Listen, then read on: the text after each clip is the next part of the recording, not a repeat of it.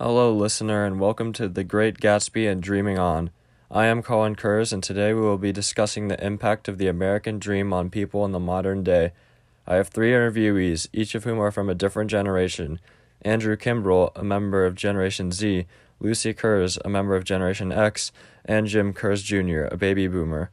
At the end, we will tie up the thoughts of the interviewees and draw some final conclusions about the American dream. So first off, we will have our Generation Z interviewee, Andrew Kimbrel. So, Andrew, what do you think constitutes the American dream?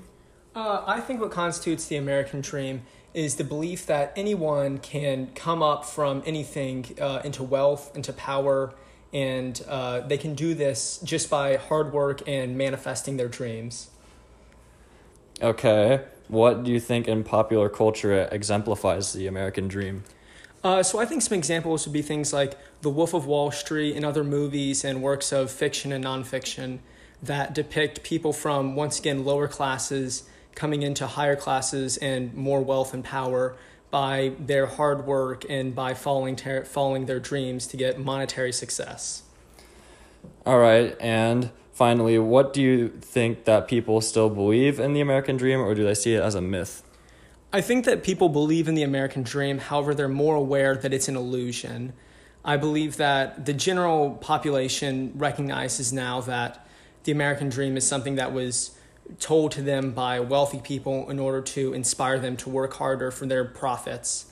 So it's my belief that it is a myth. However, the general population still view it as a true thing that they can follow and pursue.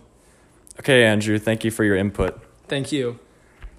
And now we will have our Generation X interviewee, Lucy Kurz. So, Lucy, what do you think constitutes the American dream?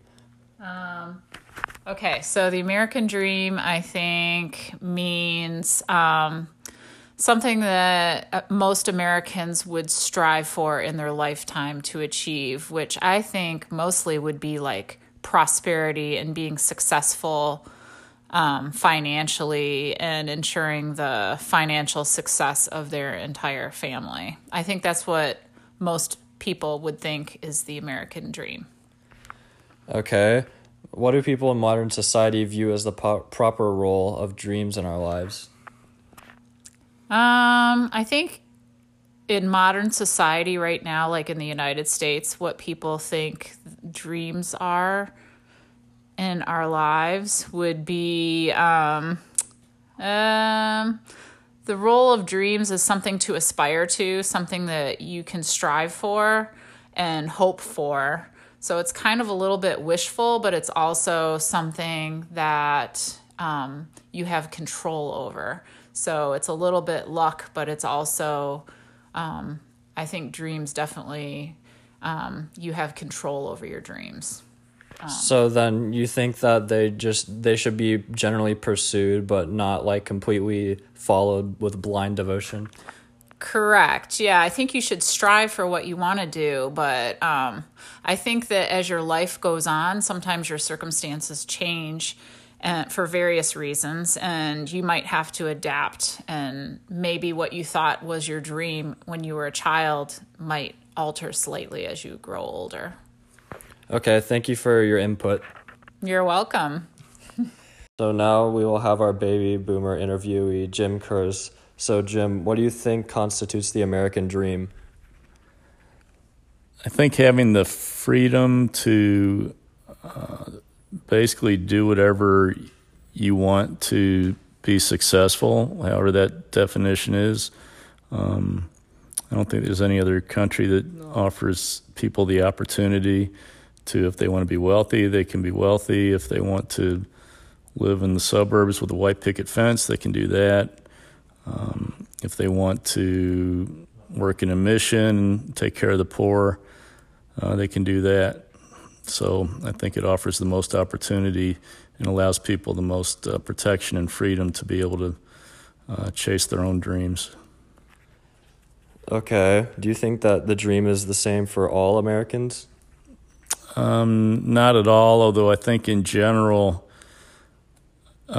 success is probably defined as you know, having a nice house, nice car, family, children that succeed as well.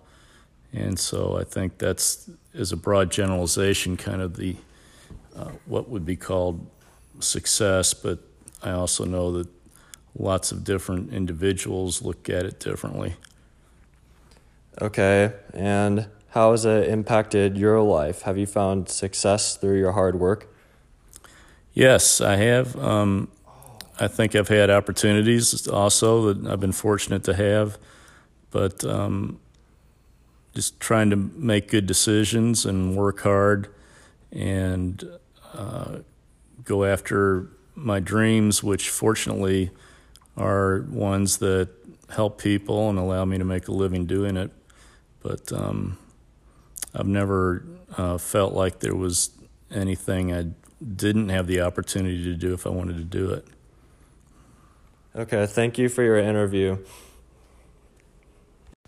In The Great Gatsby, the American dream is portrayed as nothing more than a false promise of building prosperity and happiness.